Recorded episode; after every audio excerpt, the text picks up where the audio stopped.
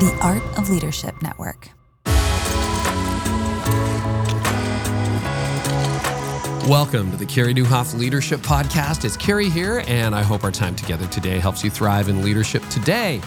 If you have ever wondered what it's like to be a follower of Jesus or to do ministry in a thoroughly secular city, well, you've come to the right episode. We're going to sit down with Kevin Palau. We talk about ministry in Portland, Oregon, how difficult it is, but also how to build bridges with people in the city and the city itself. So you're in for a treat. Today's episode, make sure you check out our partners, ServeHQ and 10 by 10. ServeHQ's training automation platform makes it simple and fast to get your people ready for ministry.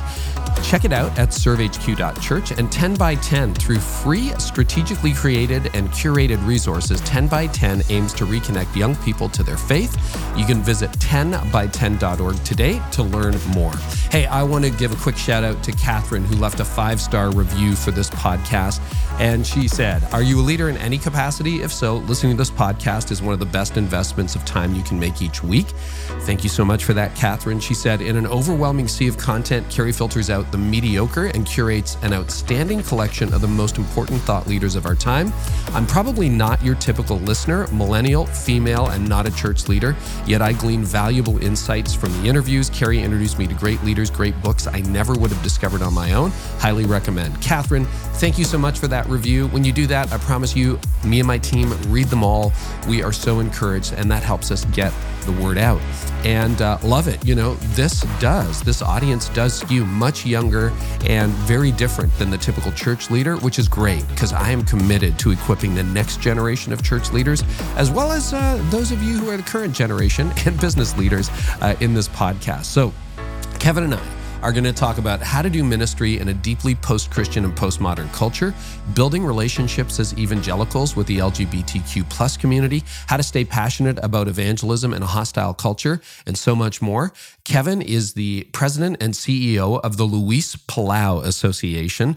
By the way, uh, I had Luis on a number of years ago before he passed away. What a powerful, powerful episode.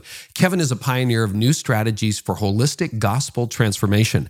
At the core of his leadership style is a deep belief that we are better together. His book, Unlikely Setting Aside Our Differences to Live Out the Gospel, describes the ongoing impact of the gospel movement in Portland, Oregon, and inspires other church leaders to love their community through prayer, service, and evangelism. So I think you're really going to love this. And thank you so much for investing your time in this episode today. Hey, if you are still struggling with volunteers, or maybe you have a lot of volunteers, but you're looking to how you can onboard them well, you've got to check out Serve HQ.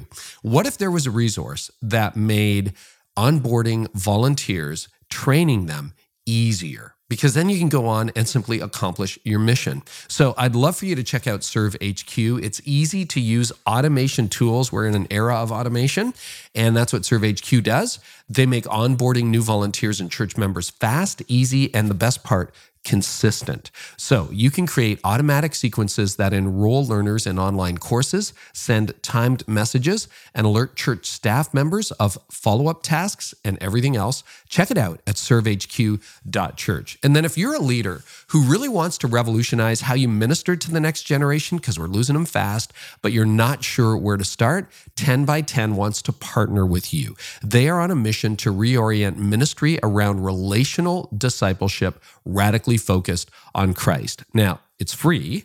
And through free, strategically created and curated resources, 10 by 10 aims to reconnect young people to a faith community and the leaders that serve them. So 10 by 10 is here for pastors, it's here for youth leaders and change makers. So visit 10by10.org today. I'm going to spell that out for you T E N X 10.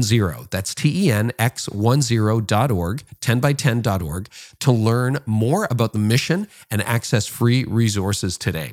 Well, now uh, let's jump right into my conversation with Kevin Palau. I think you're really, really going to enjoy this one. Here we go. Kevin, I'm glad we're having this uh, long overdue conversation. Thank you so much, Carey. Same. Yeah.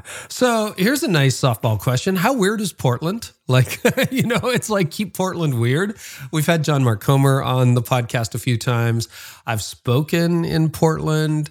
Um, it's like, but it's kind of to me, and I could be wrong, but a harbinger of the next generation in America. Like when you look at Gen Z and millennials, you know, younger millennials, you're like, oh, yeah, that's Portland. Or I feel comfortable there because I'm in Canada. Do you know what I mean? Yeah, yeah that's so. Right, how weird right. is Portland? There's you know, my it is, It's kind of a. I think we Portland styles itself as a progressive mecca, and yeah. you know we have hey we have the largest naked bike ride in the world and set the record pretty much every year. So to have that be like a cultural touchstone. But you know, there, there's this there's the sad. Yeah, for the record, I've never too. participated in Same. that. Just so you know, I say that every time. Just just so you know, never participated, never uh-huh. observed. Uh, uh-huh. But that would be that would be an example. I mean, Portlandia is was funny because it was mostly true. Uh, I mean, uh-huh. people laughed along because it's like, are there people like that? Yes, there are. Right. Lots right. of them. So, what are some of the distinctives? What are you seeing? You know, I would say I would say you really do have people that are that are proudly progressive and confident of what they believe. Rick McKinley, a good friend who pastors a Imago mm-hmm. Dei community here, would say Portland disciples its people very well. Mm-hmm. I wish we did as well at the local church. So when you look at pretty much every progressive value, Portland wants to be, you know, is kind of the epitome of that. And there's some very good things. It's a beautifully uh, environmentally focused part of the world with good reason. I mean, it's it's a place with incredible natural beauty. It's a place that I'd say really does value people and and personal opinions, personal freedom. Um, so there are a lot of beautiful things about Portland. It is also a very very challenging place to be a follower of Jesus Christ and mm. getting harder all the time. For 15 years, we'll talk about it later. We've had a a, a unified movement of the churches in Portland, but it's getting harder, not easier. As the country's become polarized, Portland has become known as on one end of things. And if you're attempting to live um, even humbly, graciously, but in a Bible informed way, it's a challenge. Where would that come up? Let's say in your daily life or your public life, where might you feel challenged because of your convictions? You know, it's funny. I would say it's, it's a lot of it's based on stereotypes. So for hmm. someone like me, or most, I'll use the word evangelicals. Not everyone loves that term. I still mm-hmm. like it for lots of it's historical got an asterisk reasons. beside it these days, but it I would does. I would self-identify as an evangelical I, as well. And, and I, I would mm-hmm. as well. So mostly what I find is it's having to be very, very thoughtful and try to avoid stepping into things that hurt the cause of Christ. So when you identify in some way or someone sees you as a Christian follower of Jesus, so many negative stereotypes come up for many Portlanders. That means automatically that you are homophobic. You probably have an AK 47. I know who you voted for. In other words, mm. a whole litany of negatives for a Portlander come up that do not foster healthy relationships positive gospel conversations. So you're kind of having to go through mental, I mean, after a while, you get used to it. And it's not that you're acting ashamed of Jesus, it's that you have to overcome many negative stereotypes. You have to be positively seeing yourself as in exile and have thought through what does it mean to be a Jesus follower, but that doesn't fall into a bunch of big holes that have been dug by the media and by how we're perceived. Now, that's interesting. Okay. You know, being most of the audience here is American, but being Canadian, I feel like that's been most of my life. Like yep. Being a Christian has been a loaded term. And I, I've, you know, I went through even when I was a pastor, I thought about calling myself a follower of Jesus or a person of faith or whatever, just so that I didn't, and I wasn't, a, I'm not embarrassed to be a Christian. Of course, you know, I'm a Christian, but this whole idea that if I say that, I am them importing all of yes, this baggage. That's right. Which some of it may be true, but most of it I would say, no, I don't identify with that. Like, no, that's not how I see it. No, uh, it's like terms that needed so much definition. I was hesitant to use them or would, you know, people ask me like even what what does it mean? What do you do? I would go through 15 rounds before I said, well, kind of I lead a church, right? Yes, because right. as soon as you say pastor, they they think everything from well you're a child molester to uh, you really hate people or um, boy you couldn't get a real job or or whatever. So you're saying that's Portland. That is Portland, and and again I think we've had just Canadians, folks in the UK, Australia, been there, done that. You know, you current generations of pastors in parts of the West have grown up in that environment. In other words, grown up in an environment of exile, recognizing like we don't have the cultural one, we don't have the voting block to make things happen, which I would argue is a very good thing. I think one of the reasons we we've had such remarkable ability to unify the body of Christ in Portland is because no one feels like I got this. I can reach the city by myself. It's like yeah. we desperately need each other. And so I think there there are positives. If if if I would say we're in exile and in Portland we know it, and that's a good thing. It's not that I'm saying, wow, I, I am glad that we're a minority. It's more there is a Christ-like, there's a pressure to become humble and to listen well if we actually love people that can actually help our gospel witness, but it takes intentionality. And there are some remarkable stories of the impact of that in a place like Portland because people hear a lot of negative things about Portland. People imagine the mm. city burning is like, is it still burning? Because I remember a hundred straight days of violent protesting centered on our federal courthouse. Literally, people surrounding the courthouse, throwing Molotov cocktails. I mean, we had a hundred days of it, and for a lot of people, that's all they think about. So, what do you do with that? I mean, that there was was there hundred days of it, or was that just misinformation? It, no, no, it was one hundred days of it, and it was far longer than anywhere else. When everyone else had kind of gotten, I don't know how to how to put it, because I'm not I'm not trying to diminish the genuine reality of the needed anger and the reckoning around race. I'm not trying to diminish that, but I don't think uh, very few people would say that that was the best way to make progress or to win people over. So I mean, Portland In, including people who participated. Exactly, I would, I would say yeah. exactly. The vast majority yeah. of people, you know, progressive Portlanders, not people of faith at all, would say like, whoa, whoa, whoa, whoa, whoa, this has gone. What were we doing? Too far. What what what are we doing here? And like, you know, yeah. the city's still recovering. Parts of the city were devastated. REI has pulled out. Some of the Starbucks, say, people Nike store, people have right? abandoned it. So, so it's been a challenge. And I would say the fact that 15 years before that, the church began this remarkable journey of saying, look, let's face it, we are known for what we're against and not what we're for. We didn't design that. Maybe it's not our fault. Maybe it's because of things beyond our control, but how are we going to change the narrative? And the only thing we could come up with, simple as it was, was let's go sit with our mayor and our city leaders. Let's acknowledge the fact that against our intentions. We are known for being against things. How could we change it? Mr. Mayor, city commissioners, school superintendents, we love you. Thank you for serving our community. We know that we're known for what we're against, not what we're for. We would love to change that. If we could mobilize thousands of us that love and follow Jesus Christ and love our city, what could we do to make Portland a better place? So that that's a 15 year old and counting journey. And it's been remarkable to see the favor and the open doors among city leaders and many, many, many amazing folks in Portland that are not Jesus followers, that see the church differently because they saw the church rolling up our sleeves, not in a time of crisis, not in reaction, but in saying, we're all about seeking the shalom of the city. Jeremiah 29 7. You know, what's the posture of people in exile? Not fight or flight, not mm. we're gonna we're gonna you know because god's word to the people of to the people of israel that have been taken literal captive. We think we're in exile. We don't know what real exile is. They did.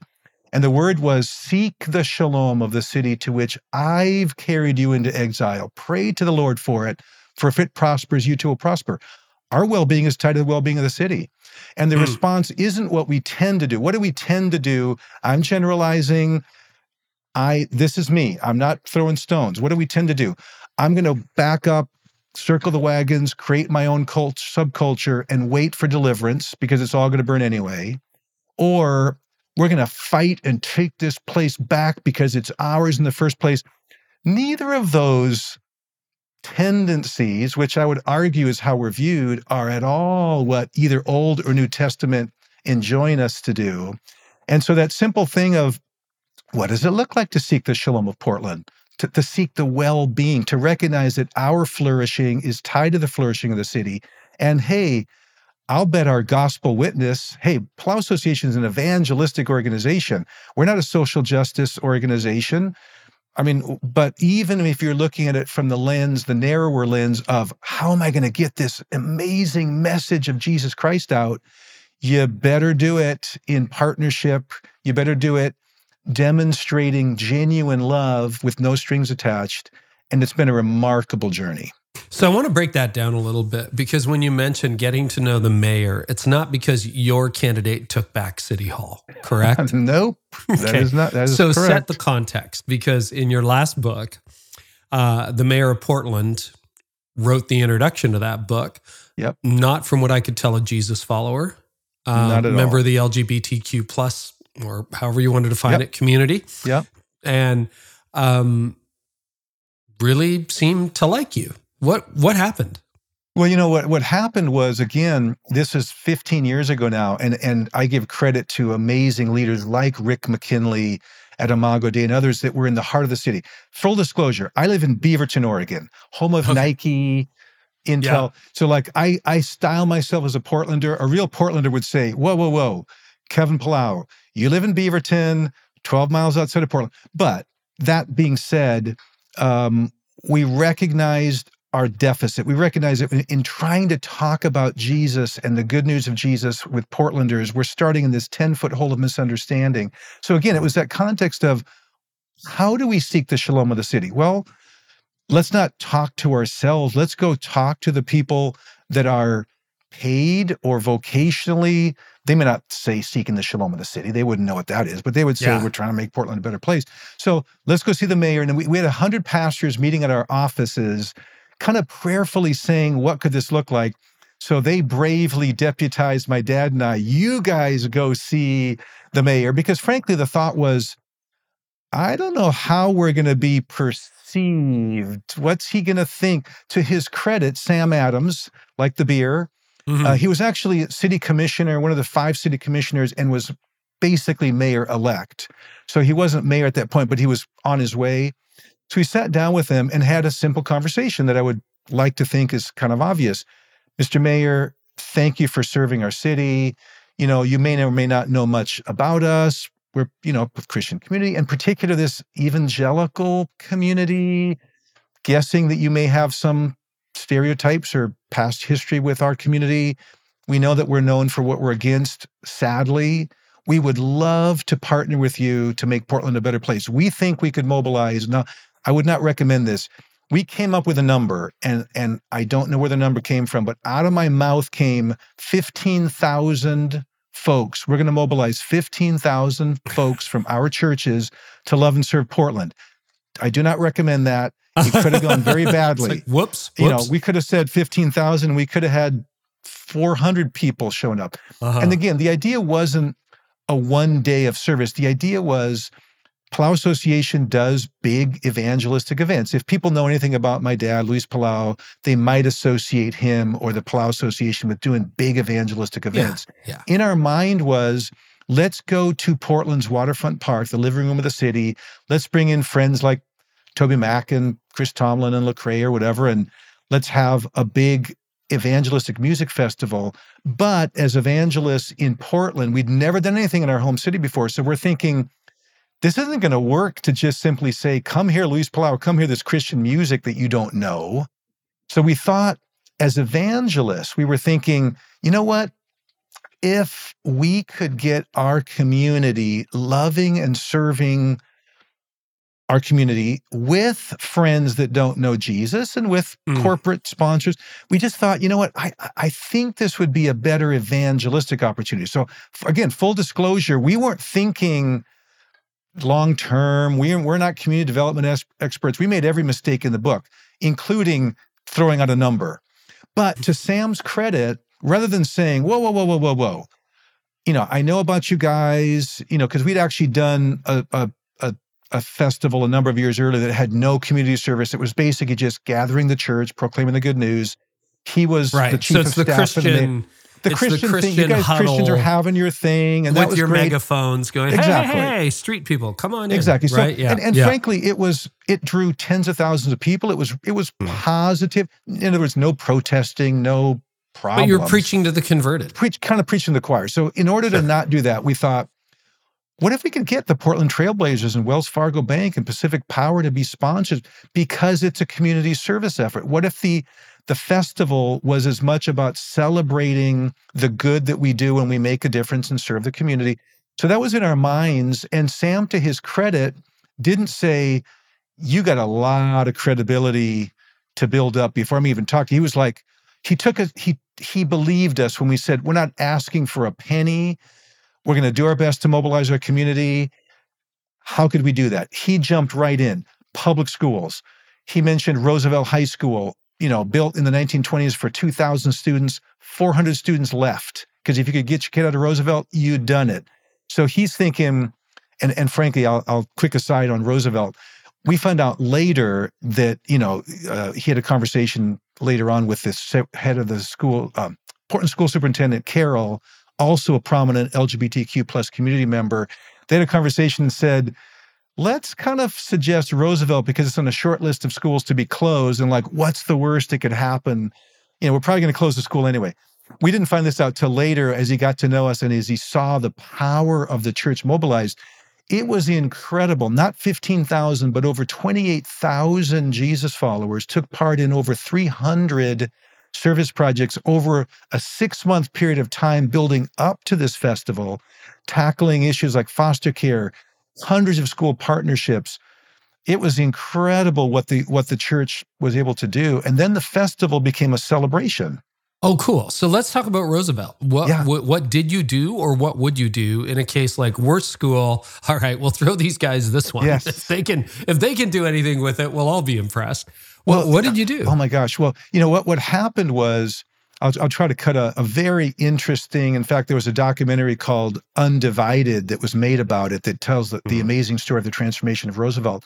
But what began, and I said we made mistakes. Every mistake that naive suburbanites could make, we made. and and also, I'd also say a well-meaning evangelistic organization that's not right. a community development association. So we went in, you know, we we had hundreds of churches eager to serve. Uh, a, a, large, by Portland standards, 2,000 is a mega church in Portland, mm-hmm. Oregon. Mm-hmm. We don't have a lot of big churches. So a great most church parts of the South country Lake. too. Yep. that's true. That's true. So we found um, um, a, a church, a suburban church, wealthy by Portland standards and pretty large, with a bunch of Nike execs. Uh, we're like, we want to give us a big project. We they were they had a little bit of that suburban swagger. They would say this themselves. Yeah. And and so it's like, give us a big project. Well, gosh, the mayor and superintendent said Roosevelt. They did a great job preparing for months. They had a thousand of their people in a well-planned. Um, ended up making a million dollar plus difference. It was incredible what they did. The mayor, all the city commissioners, the Oregonian, which is our state newspaper, ended up doing a like a six part cover story on the transformation of Roosevelt, which began with a makeover. But the interesting thing was, again, naive. We didn't do a bunch of things we should have done. We didn't go to the churches. This is this is one of Portland's pockets of communities of color. So every red flag should have been blinking to us like, whoa, whoa, whoa, whoa, whoa. White suburbanites coming in, flocking in, Messiah complex. Whoa, whoa, whoa! Mm-hmm. Exactly. Like we should start with building trust and relationship with our churches of color.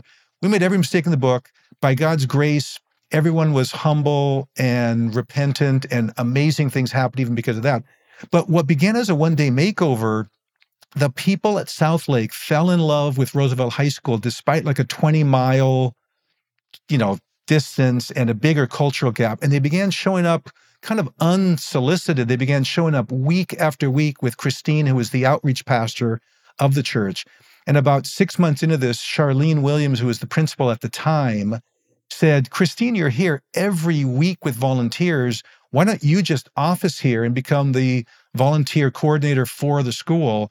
That happened. Neil Lomax, former NFL quarterback, started, you know, became the offensive coordinator for the football team. By the way, mm. there hmm. was no football team because they'd condemned the grandstands. So part of this makeover was Nike execs that are followers of Jesus from South Lake got Nike involved. They totally rebuilt the football field, the track, the grandstands. They began mentoring every kid in the freshman class. They went from 400 students to now over 1,200 at Roosevelt. Their on-time graduation rate went from 36%. It, it went 20. It went up 20 uh, percentage points. All this led our school superintendent to say, if that's what you're talking about, let's find a church partner for every school in Portland Public Schools. We're about 70% of the way there. So this happened over a period of, of Oh years. I'm telling a quick story. But but this became a, a church was planted, uh, a multicultural church was planted um, as a result. Charlene Williams, um, who again I mentioned was a principal, her and her family came became. Uh, she's a, a, an amazing African American woman, certainly a believer, but her faith was revitalized. She's now part of that church plant. She is the uh, associate pastor, unpaid, and she is was just asked by our governor Kate Brown to become the new head of the Oregon Department of Education. Whoa. So there's some amazing. So again, things you would not expect in solidly blue, proudly progressive Oregon. Um, that's just one example of the power of a smallish uh, Christian community actively mobilized together and seeking the shalom of the city together. So that's a really inspiring story. And I'm so glad you told it. And I think you're right. I mean, the tendency can be, particularly for white, suburban, more affluent people, Messiah complex. I'll come in, I'll just put in my hours of community service, help these people, and then go back to your really comfortable, affluent life, et cetera. What are some of the exportable principles, characteristics, um, dispositions you have to Yes. have to do that well? Do you know what I'm driving at? 100% because again Mm. i we made every mistake in the book we continue to make mistakes but i think because we started with the genuine mindset of, of humility i would say always assume that you do not know what you're doing and and typically as the church we are not community development experts we're not experts in No. the, the foster care system. There are people that have devoted their lives to it. We're not experts in education. Now, granted, there are always Jesus followers that are embedded in all these systems, but I'm saying pastoral leadership, et cetera. So we always just said, do what we stumbled into. Go to the people that I would say God has placed there, believers or not, and ask them humbly, how can we serve? We're not promising what we can or can't do. We are not the experts. But if there were some simple things we could do to help you in the foster care system, to help you that are on the in the trenches trying to deal with the massive houseless crisis in Portland. So that it's it's a humble posture. So I would say it's a simple Jesus-like posture of humility and taking on the role of a servant. That is not sadly what many people that are far from Christ it's not how they perceive us. They perceive us as know it alls, think we're better than everybody else, think we have the solutions. And I think when we go in genuinely humble, not aha, that's a good tactic, but like, are we humble? Do we recognize how we're perceived by many of the people we're trying to reach? And sometimes the perceptions are because it's absolutely true. We have very arrogant attitudes. We're not willing to own our stuff that have made us um, you know have these these perceptions we tend to get defensive and say well that's not true that's not fair fair or not this is the this is the way we're branded. And the way to overcome the that negative branding is by humbly building relationships of trust and serving and be prepared to listen to a lot of garbage being thrown up in our faces about who we are and be prepared to listen with humility. It doesn't mean that we don't as trust is built we certainly defend God's word and biblical principles. I'm not saying we don't do that. I'm not in nothing I'm saying I hope it hope it doesn't come across as compromise. Some may feel that way. I I would absolutely say no.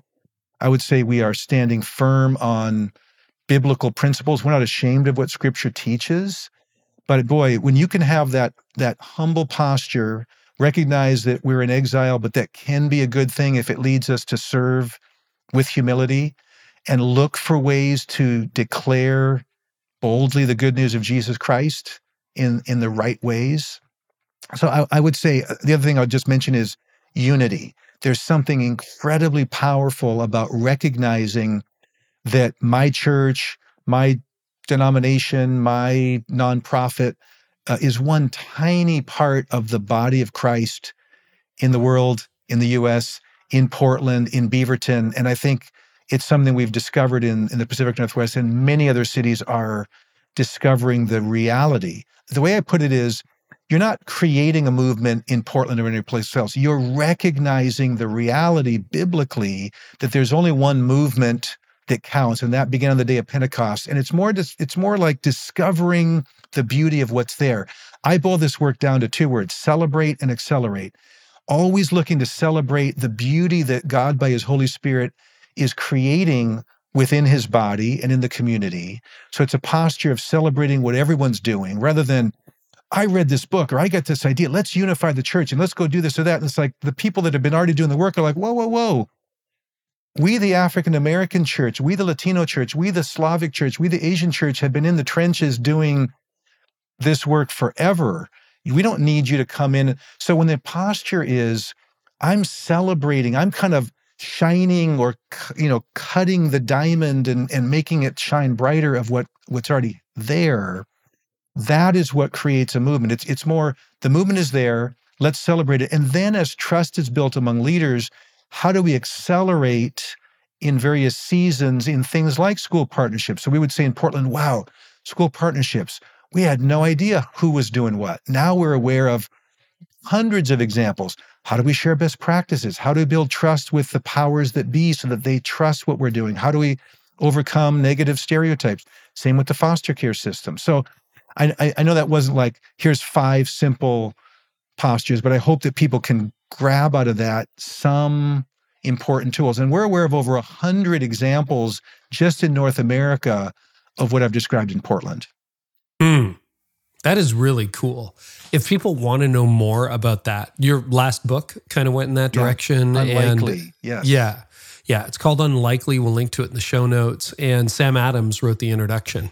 And it seemed like there was no duress. He was under no duress. He just had a genuine appreciation yes. for yes. you and for what the churches were doing.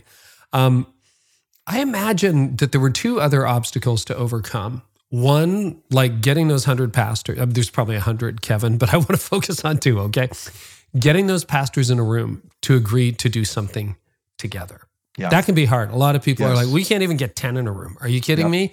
because this guy doesn't like this guy and this denomination doesn't like that denomination and you know uh, what did you what did you encounter there and then you mentioned that you had a lot of stuff sort of thrown up in your face while you were in the community and i imagine you had to take a few yes. uh, blows to the face and maybe a couple to the gut along the way too so what kind of obstacles did you have to overcome first within the faith community and then when you interfaced with the general community well, you know, and part of our story, every story is unique, every city story is unique. And part of our story, we were un kind of um, we were helped by the fact that dad, Luis Palau, yeah. we haven't really had a chance to talk to. Him. Oh, we're going to talk about him. We're going to. I know we're, that. We're, we're not. We're not well, hanging up without you know, talking this about was our. dad. This is hometown.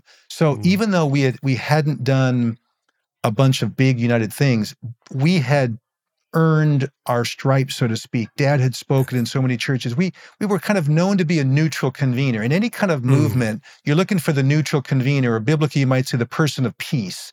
You know, who is someone that just seems to have a favor on them that's not a threat. So sometimes like the big church is like, I like that idea. I'm going to call together the other churches.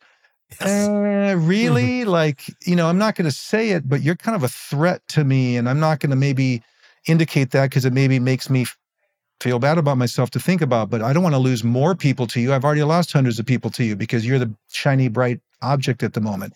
Palau Association, not a church, neutral for everybody. So you're always looking for who is the neutral convener? Convener meaning has enough credibility influence to get people in a room. Neutral mm-hmm. meaning trusted, no agenda, so to speak, other than the bigger kingdom agenda. So now, again, this is all, we weren't thinking this way at the time. This is all like looking back to what God did as we were just stumbling through it. Now I would say that's what we were. We were the neutral convener. So we were able to say, um, out of a time of prayer with pastors, what do we do to reach our community more effectively? That was the conversation. It led to, we've got to serve. We've got to kind of keep our mouths shut for part of this, again, the goal was to boldly proclaim the good news, which dad did in front of 50,000 people over the course of the two day weekend, with the mayor standing there on the stage and thanking people for all this great community service. But um, uh, we were able to convene around a bigger shared vision. So, the bigger shared vision you'd always hope would be the kingdom of God. Mm. That reminder, like, aren't we all really just part of one bigger movement. So I think as things get harder, again, Portland had the benefit of no single church or denomination dominates. So no one has the right to say, I don't need you. It's harder in the Bible Belt. It is much harder in the Bible Belt. There are fewer thriving city gospel movements, to, to use a Tim Keller phrase, that I would define as a united, holistic, sustainable movement of the church as a shorthand way. I mentioned there's a hundred that I'm aware of just in the US. Um, it's harder in the Bible Belt. It's harder Mm-hmm. where there's lots and lots of mega churches that may feel like, no offense, I can I can speed dial the mayor myself. Maybe he goes to my church. And he's one of us. He's Uh-huh. one of us. So it's it's easier in a place like Portland where there's a sense of of um, we need each other. So I, that would be um, you know a, a a prayer, I guess that that we would be able to see more and more cities that recognize their need for each other, and I think it's happening. Yeah, Good. a happening. quick diversion before you get to the second yes. part, because I I think what you said about the Bible Belt is really important. I want to get your take. My take, because I'm in the Bible Belt a lot, speaking, meeting with pastors, is senior pastors, usually boomers or Gen X, are kind of like, yeah, no, this is the Bible Belt. That doesn't really apply. And they might be already discounting what you're saying. But you meet with the next gen people, the student pastor, and he's like, oh man, my kids, they sound like 100%. Portland They're there already. They're there already. So we're we're probably a decade away from that being the dominant voters, the dominant workforce, right. the dominant right. leadership, even in places like Texas or Nashville or you know name some other cities, even rural um, America. exactly. Do you see that Because as well, or feel free to push back? 100%. No, no, no. Mhm. I, I would I would agree in. Not enthusiastically because it's it this is sad. I know, yeah, I we're know, not saying yeah. this from the standpoint. Like, We're not saying it's a not good thing, it's a real thing. Like yippee! It's more Mhm. like Dad. Dad would always paraphrase uh, the beginning of Tale of Two Cities by Charles Dickens. You know, whether these are the best of times or the worst of times, it's the only time we've got. We don't get to choose. Or Frodo, you know, and Gandalf, you know, I wish I wasn't here. This, you know what? It's like we don't You're get here. to choose. We're here. So given that, I do think that that if we if we can adopt the right posture as quickly as possible, if we can listen mm-hmm. to our Gen Z leaders, if we can be more open, amazing things can happen. Portland is a shambles in some ways. There's, I mean, Portland looks worse today than it did 15 years ago. That's a shocking reality because of things beyond our control. But the united movement of the body of Christ that we call together PDX, by the way, PDX is our airport code. For Yeah. 10 years, we purposely had no name because that's a very Portland like thing. Don't ruin it by making it a thing. Just operate as an organic, you know, We had that awesome network. carpet, the PDX carpet that they replaced. That's it. Mhm. That's it. You're right. You you know your stuff. But um yeah, so so um oh gosh, I I, I lost track of where I was going. I Oh. got so excited about uh well, I got excited about uh, the carpet. um oh yeah, Well- it's Bible Belt, Bible Belt. yeah, yeah. Yes. So yeah, I I think that we we are in this window of opportunity that that's fraught with potential problems because another election's coming up because we're more polarized within the body of Christ than ever. But I'm I'm bullish on the Holy Spirit always. I'm bullish on nothing can stop the the movement, the most impactful movement in history, which is the Church of Jesus Christ to begin on Pentecost. And I do believe that if we can if we can have a simply a, a humble posture of a Christ-like desire to make a difference in our communities for the sake of the gospel. I'm not talking about everyone becoming justice warriors and you know you get into all kinds of discussions around that. I'm talking about bearing witness to Jesus Christ with a humble posture. I think there are ways to do it and I absolutely believe the countries going that direction. I always say barring historic revival. God can do it. Millions are praying. I know all of us are praying for supernatural works that are beyond what we can control. But I would say while we pray and hope for things like that, this is the approach that I believe will further our gospel witness. Yeah, get to work. What about um what about some of the things you had thrown up in your face? You're in the trenches, you're in the schools, you're in city hall, you're Yeah. working with people, and you're there with a posture of humility and you're not going in with an agenda other than to serve and try to make Portland a better place. And hopefully, I guess the agenda is win people to Jesus. We never hid Yeah. that either. Unabashed. Uh, su- surprisingly, we we you know just, so just so you know, I mean, like even at the first thing, maybe naively, we didn't hide that. One, Mm. Palau is evangel. Palau equals evangelists. That's what we so do. like you couldn't hide it if you wanted to. Mm. So we kind of naively went in. Okay, they know who we are. They know that we're evangelists, which kind of equals evangelical. That's all a mishmash, and they don't they don't quite know what these terms even mean. In fact, I would often start the conversation with mayors, city commissioners, school superintendents, Department of Human Services, like, would it help if I kind of described a little bit more about our community or what that term evangelical even means? I would almost always get a vigorous head nod, like, yes, that would be helpful. It would give Mm. a chance to say, it's not a political term. And it, and it would give me a chance to, to proactively say, you're probably thinking X, Y, Z. And in all humility, I get why you're thinking that. But let me tell you what the community is like here in Portland, how we love and serve. And it's made up of all kinds of amazing everyday people and Mhm. frankly, CEOs of some corporations here in town that you may know. And it's a very diverse community. And it includes um, many, many uh, people of color. And in fact, the majority of, of, of our communities of color would identify as followers of Jesus. So you're kind of reminding them of things that, that get them out of the evangelical or Christian equals ultra conservative fundamentalists that hate everybody. So, You know, um, yeah. Just a little editorial comment. It, it- that might strike some people as really strange. It's like, what do you mean you have to define evangelical? But ask the average Christian. Well, define the difference between Shiite and Sunni Muslims, Yeah. Islam. They'd That's be right. like, I have no idea.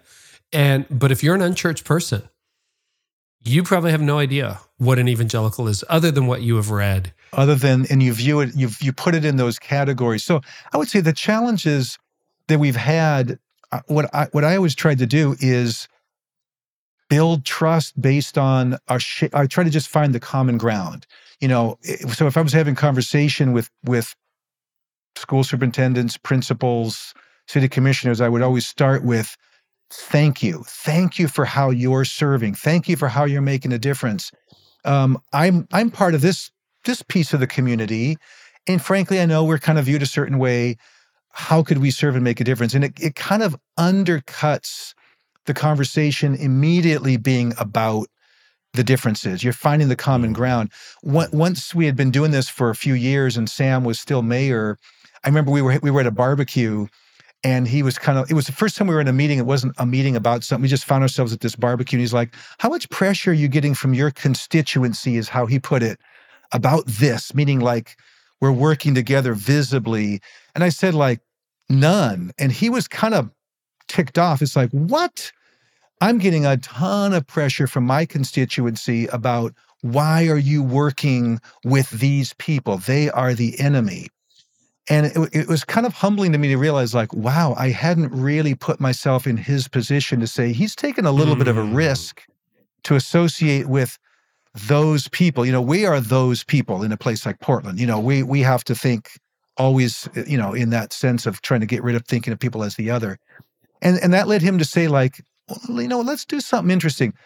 I'll bring Portland's key LGBTQ plus community leaders to a quiet meeting in my office. You bring the senior pastors of some of the largest evangelical churches. Let's just kind of have some fun, see what happens here. And you know, the way Sam started the meeting, and interestingly, he was 15 minutes late, and it was like a junior high dance. You know, boys on one side, girls on the other. It was like it was like never the twain shall meet. And I finally went over and stuck out my hand, and the and the gentleman put his hand behind his back, literally, and said, like, "I'm not sure what this meeting's about. I'm gonna wait for Sam." I mean, that was the level of like mistrust. Whoa. So it's like, oh boy. So Sam comes in and did such a great job. Like, look, this is not a meeting where we're going to repair the damage or pretend, pretend that we're going to fix things or, or, or come to agreement between the evangelical community and the LGBT community, community on all kinds of important things. Kevin and I Mm. have become good friends not because we agree on everything. In fact, we disagree on some pretty fundamental things, but we found that that if we focused on what we agree on, wanted to make Portland a better place for our kids, et cetera, we could um, become friends, do some good, and then actually have meaningful conversations about the things that divide us rather than just yelling back and forth. And we think that kind of conversation will make Portland a better place. Then Rick McKinley, who I mentioned, when we went on, on the introductions, Rick did a beautiful job. And we hadn't prepared for this meeting, just saying, I can imagine some of you have had some pretty hard experiences at the hands of people that you would at least identify as evangelical followers of Jesus. So I Mm. just want to start off by saying, sorry, I get choked up thinking about it. Um, Hmm. You know, we're sorry. And again, Rick, just just please no no emails. I'm not talking compromise. The whole point was Sam was was saying we're not going to agree on that. The evangelical community are not going to agree with us on marriage equality. That's not going to happen. The point is, can we still have meaningful conversations? So that led to a very, I would say, fruitful relationship building time. Now, this was years ago. To be honest, I don't Mhm. know if we could have the same conversation. The level of pressure within both communities is now such that I would sadly say, I don't know if it would work as well now. What was the breakthrough in that moment? Was it was it Sam? You needed a neutral party between the two. Was it Rick? What what was it? I would say it was the combination of those two. I would say it was a modeled experience of without compromise. We are who we are, but we we genuinely love each other and we can work for the common good. And again, Kevin Palau is the head of an evangelistic organization. We have not abandoned the gospel. We have not compromised. But I would say our friendship was able to be modeled, and Sam happened to be the mayor, and I happened to be, on one, sen- one hand, just the head of a nonprofit. The other hand, kind of viewed almost as like the neutral community that's getting hundreds of churches working together, including most of the larger churches, and that was able to mobilize 30,000 people to serve. So there was, you were coming in with a little bit of clout. I don't mean that in a, Mhm. in a, you know, but you know what I mean? It wasn't like, But too- you built something. you built you built some credibility. That that would be a Mhm. better way to put it. Sure. And then you had Rick's humility. I remember John Mark Comer was in that room. I mean, you had um, Bishop Wells. You had the key African American leaders. It was a diverse group of men and women, and it was a powerful time. And I think it was Rick's sensing the moment by the Holy Spirit and beginning with repentance. And again, don't get me wrong, not repenting for what Scripture teaches Yeah. not in any way, but repenting for ungodly attitudes or someone experiencing what they at least perceived as Hmm. hatred. And that's not the way of Jesus. So we can repent. There's a lot we can repent of that doesn't require us to abandon everything we believe scripture teaches about gender and sexuality. So you say it's harder now, and I don't disagree with you. Are there current moves like that in Portland, or has that not quite survived COVID? Or what do you, what are you seeing? You know, I, I would say the the current state of affairs. I'll just do two quick catch ups. One is we had our own racial reckoning to come to. We had, I would say, surface level relationships. We we could have defended ourselves and said, "Well, what are you talking about? Look at all of our community service. We've done it together, black and white, and Latino and Slavic and Asian." The reality of it was we didn't have the depth of relationships, and when everything blew up with with George Floyd's murder and and the protests, you had tens of thousands of people in the streets of Portland, starting peaceably and then ending up with a few hundred people surrounding the courthouse for 100 days. That created an opportunity for us to recognize that we were not where we needed to be. So so there are um, there are things like that that are just as important that we weren't even talking about when this whole Genesis, the origin story that I've talked about was more about these other things. We've had to recognize that we have a long way to go, and and the depth of love and relationship that's happened in the last few years. That's a huge positive. I would say that we have to rebuild. You know, we're on a third mayor. You know, Sam. There've been two mayors post Sam. There's a good relationship. It's not quite at the same level of depth. And here's the sad reality too: the churches of Portland have suffered like many churches all across the country due to COVID, et cetera, et cetera, and our attendance is down. And our Mm. navel gazing, I don't mean that, I didn't mean that quite in the way it sounded. We're we're surv- we're in survival mode in a way, like, hey, we, we used to have two full services. Now we've got one full service or two half full services. I'm working hard to get my people to volunteer to keep the church going okay. Like I don't have I don't have South Lake doesn't have a thousand volunteers throughout Roosevelt High School anymore. Mm, mm. So it's like we have less of an ability to deliver. Like, could I, if, if I had a gun to my head and I had to deliver 30,000 volunteers in Portland, could I do it? Nope. Hmm. So that, you know, that's a sad reality we are, that we're struggling with. There's a lot of positives. There's amazing things that have happened and continue to happen. We have great unity. There are new churches like Bridgetown and Rose Church, Door of Hope, that didn't exist when this process began. I would say there's a confidence in the gospel and, and in our place um, in Portland that has led secondhand. I'm not trying to take credit, Mm. but at all. But I would say that the context that's been created in the favor in the city has given a greater sense of I'm not alone. I can plant in the hardest part of Portland, which is the urban hipster core, what people watch when they see Portlandia. That's been the graveyard of church planters. And we now have a handful of thriving churches there. So there's a lot of good things, but I would say if you're if you are in a mind to pray for Portland, I would say pray for even greater unity and a depth of honesty across racial lines. Like it, it, gets harder before it gets better and stronger. And, and I would say we are in that process. It's been beautiful. Um, and I would say um, pray for a renewed opportunity for the church that is smaller numerically to still make as big a difference as possible and and kind of rebuild. It's not negative. It's just we could have a stronger relationship, I would say, with some of our newer city leaders. So why do you stay? Why don't you go somewhere where it's easier? Plenty of people have left too. That's another sad reality. We've had a, a fair bit of turnover in our pastoral ranks, and certainly I could name off. I'm not. I wouldn't. I could think of a number of of marketplace leaders who've said, "I'm moving to Nevada. I'm moving to Idaho. I'm moving to places." I, I, I don't blame them. Um, I mean, I understand, but I Mm. mean, I stay because I genuinely love what God is doing here, and I cannot imagine living anywhere else. The beauty of Together PDX, which again is just the name. You can go to the togetherpdx.org website to see some of the things that are happening.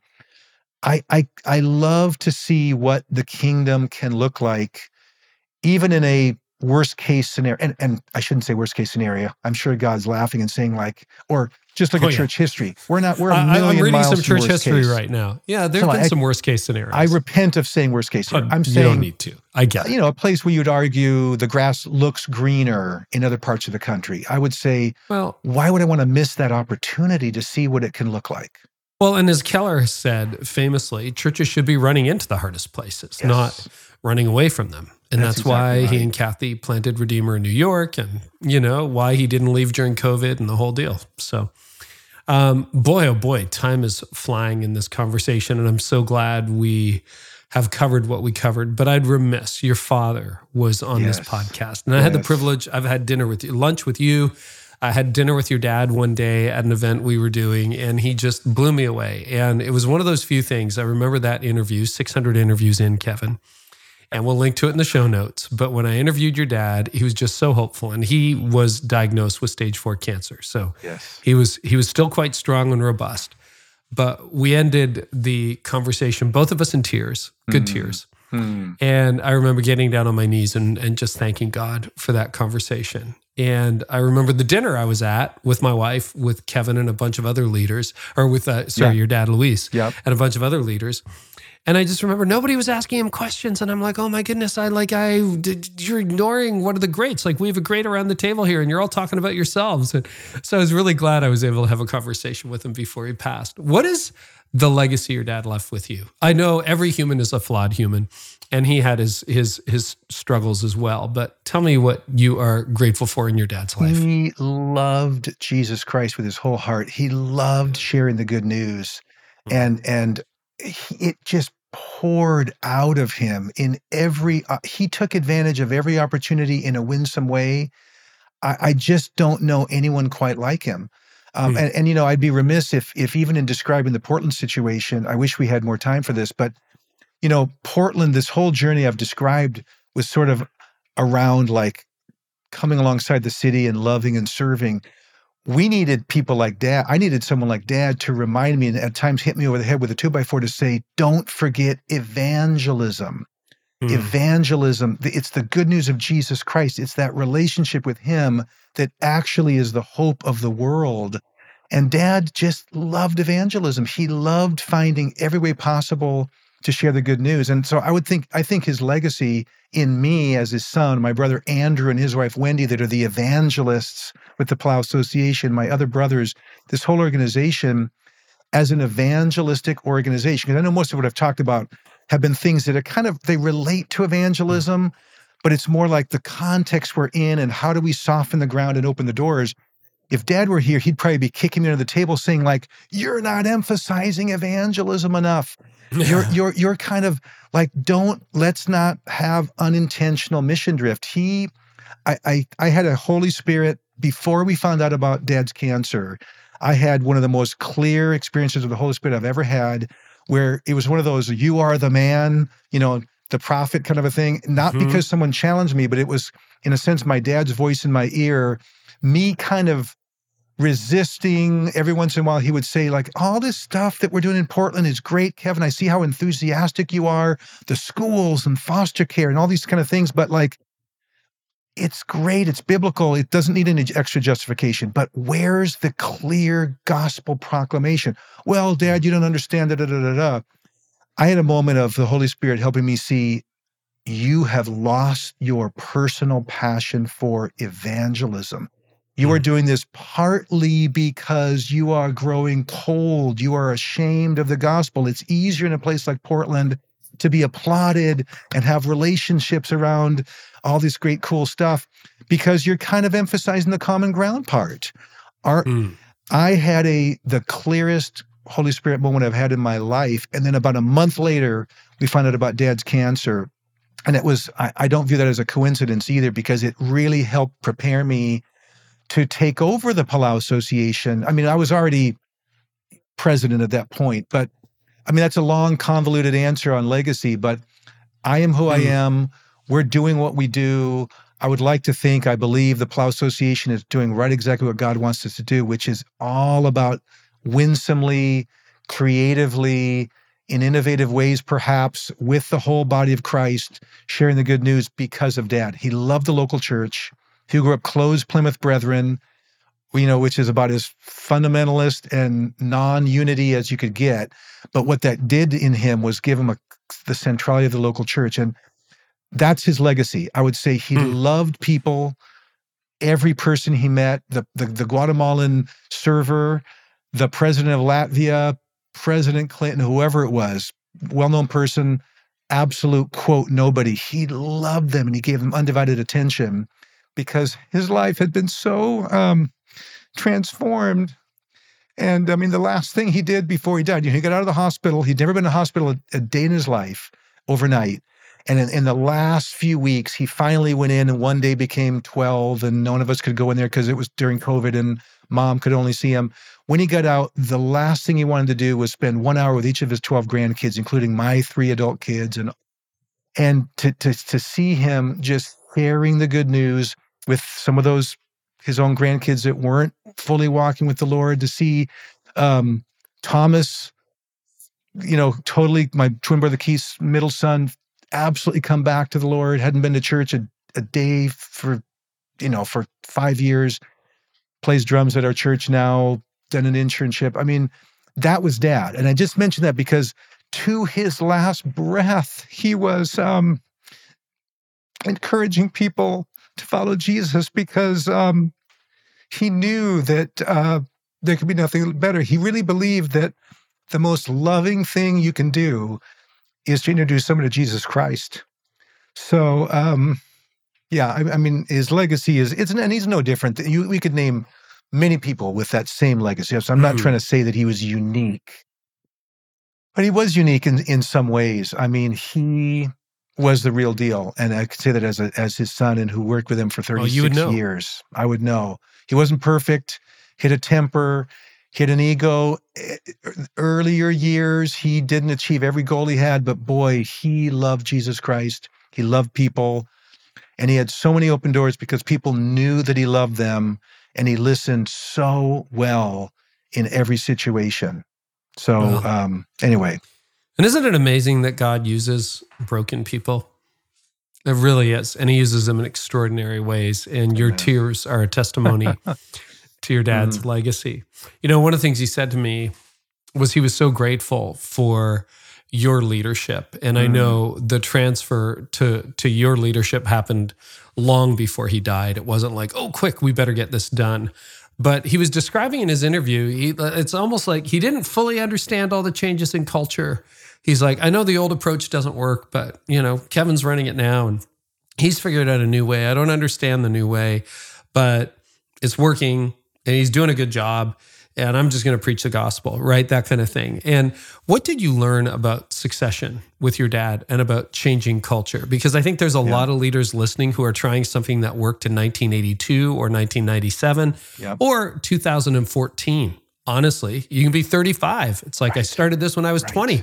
Right. It worked when I was 20. It's not working when I'm 35. Your dad had a little bit of it, but he also had the wisdom and the foresight to let the next generation Yes. reach the next generation. Yes.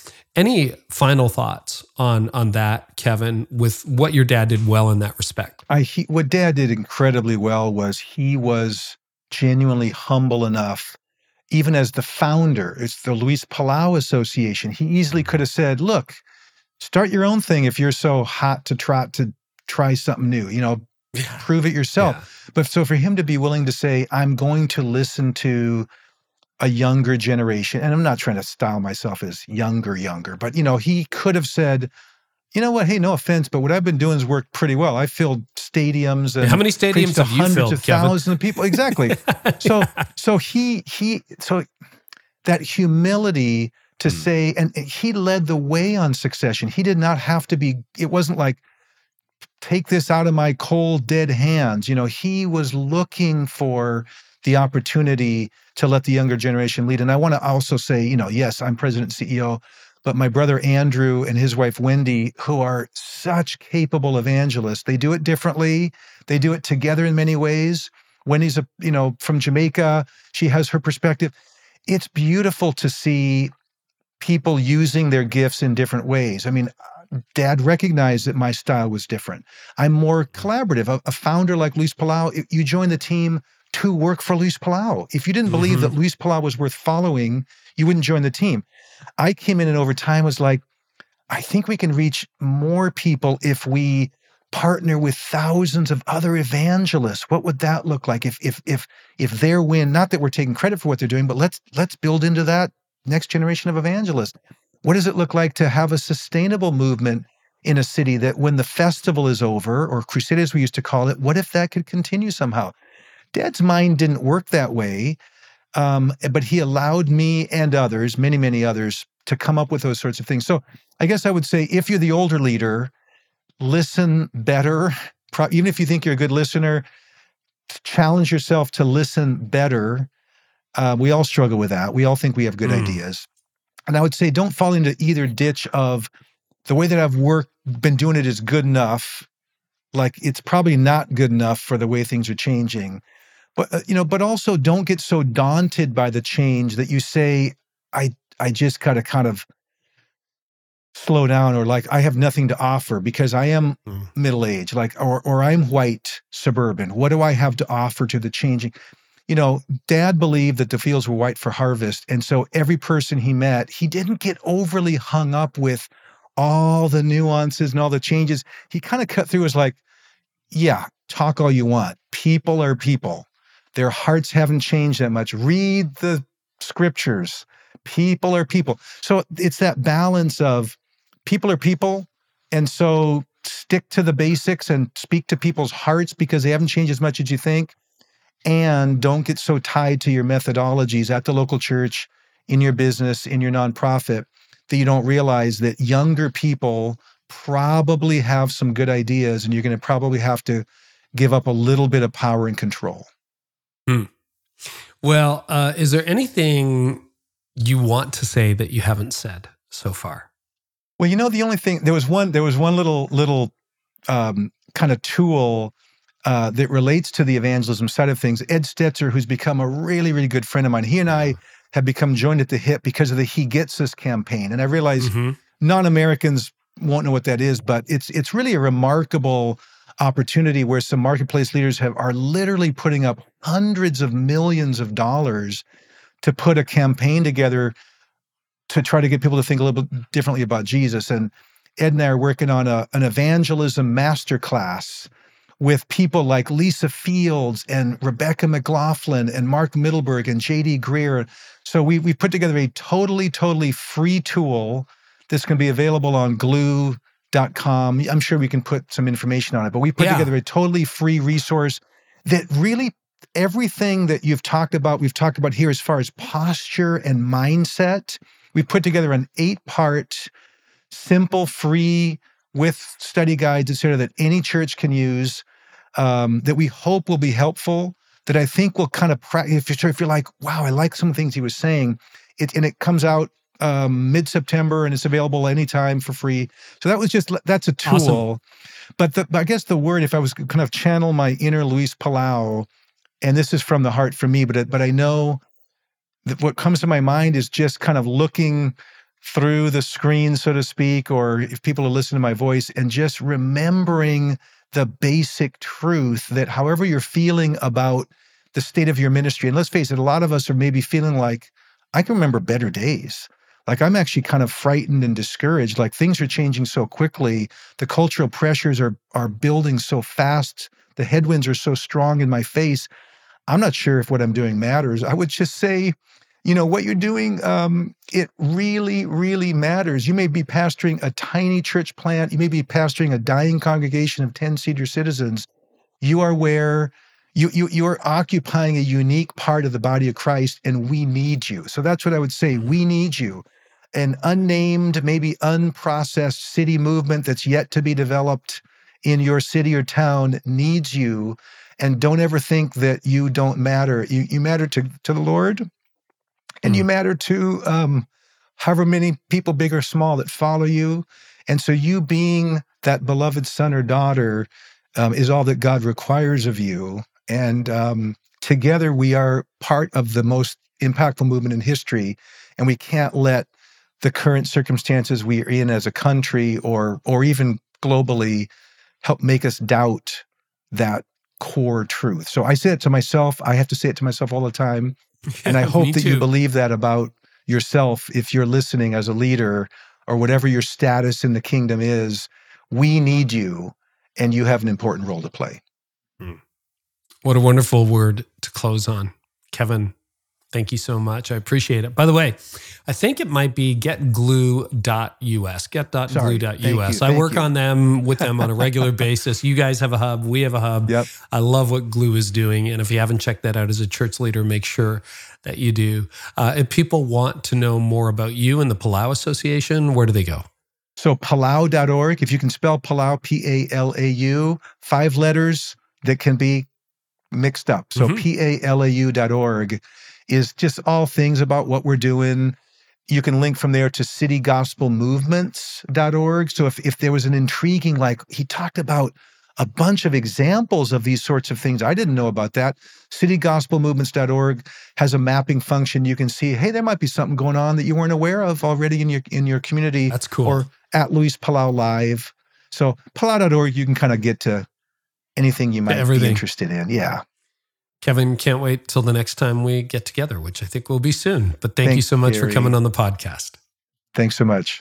Well, I really appreciate Kevin and I love his heart and I love the approach. And you know what? I really believe we're going to need that all over the United States and Europe and Canada and Australia, New Zealand, South Africa, and beyond, uh, basically around the world. As the world becomes more and more post Christian, we're going to have to get inventive. We're going to have to change our methods if we want to preserve the mission. So if you want more, we've got it in the show notes. You can head on over to careynieuwhof.com slash episode 613. You'll find everything there. We also have uh, transcripts. So I like to go back sometimes and they're searchable. So you can check that out.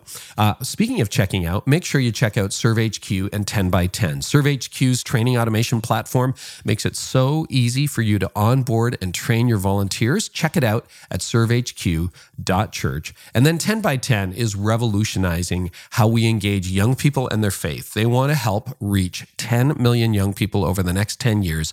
Check it out at 10by10.org. Tell them that I sent you, tenx10.org. Uh, and we'll have more on that later too. But don't wait, check it out now. Well, we got a lot of great episodes coming up. We got Craig Groeschel coming back on the podcast, Jamie Kern Lima, John Mark Comer, John Ortberg, Karen Gordon. And next episode, Philip Yancey is back. We're going to talk about the grace crisis, uh, his two hours in the White House with Bill Clinton, Roe v. Wade, why he thought publishing What's So Amazing About Grace would get him canceled, and a whole lot more. Here's an excerpt. Well, I was called to the White House to interview Bill Clinton. I spent several hours with him, uh, just the two of us. Well, actually, there was another guy from Christianity as well. And we could ask him anything. And I, I learned early on that if you if you charge in there, Mr. Clinton, you realize how many people oppose you because of you? You immediately those walls go up. You'll never get anything interesting from him. You'll only get these kind of sound bites that he's said a thousand times because there's no real authentic dialogue going on. And so it becomes a performance. And that, that's no fun at all. So my job as a journalist is to draw out of him something that will represent him authentically so that the readers can judge whether they agree or disagree, whether they like him or don't like him. That's next time on the podcast. Man, you loved his first appearance. It just uh, blew up as an episode. And so I had to have Philip back. And you know, it's been 25 years since What's So Amazing About Grace got released. A few of us remember the original release. Yeah, that would be me in there as well. Hey, before we go, if you really enjoyed this episode, please, like Catherine did, leave a rating and review wherever you listen to this podcast. Tell your friends, share it, post it to social, whatever you need to do. And one more thing before we go, which is I do a newsletter every Friday called On the Rise. It's the most popular thing I send out via email all week. And you can subscribe for free at ontherisenewsletter.com. You can join about 100,000 leaders who look forward to it every Friday. And I share a curious mix of like, well, definitely some stuff in our lane on ministry and faith, but also things like the cleanest restrooms in America. That one just went crazy. You guys love that. I will share with you podcasts I'm listening to. I'll share with you uh, shows I'm watching, books I'm reading, and a whole lot more. And it's short. You can get through it in a little bit of time. Sometimes I give you longer articles to click through to for weekend reading if you want. But of course, it just is a quick way to stay connected with some of the most interesting things. And as Catherine said, hey, there's a sea of content out there. I'd love to help you cut through the noise and find some stuff that's really going to help move the needle on your leadership. So go to ontherisenewsletter.com, subscribe for free today, and join the hundred or so thousand people who get that every single Friday. Thanks so much for listening, everybody. Man, I love doing this together. I am so grateful for you, and I hope our time together today helped you identify and break a growth barrier that you're facing.